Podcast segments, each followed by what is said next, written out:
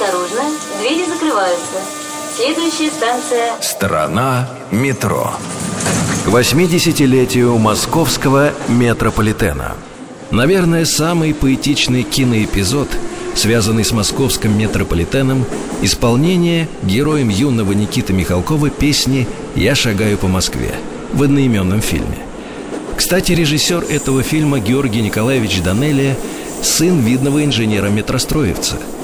Их семья переехала из Тбилиси в Москву в 1931 году, как раз когда разрабатывался проект строительства московского метрополитена. Однажды режиссер Данелия даже перенес московское метро на другую планету. Тоннель с вагонетками в фильме «Киндзадза» снимался на месте строившейся в то время станции «Полянка».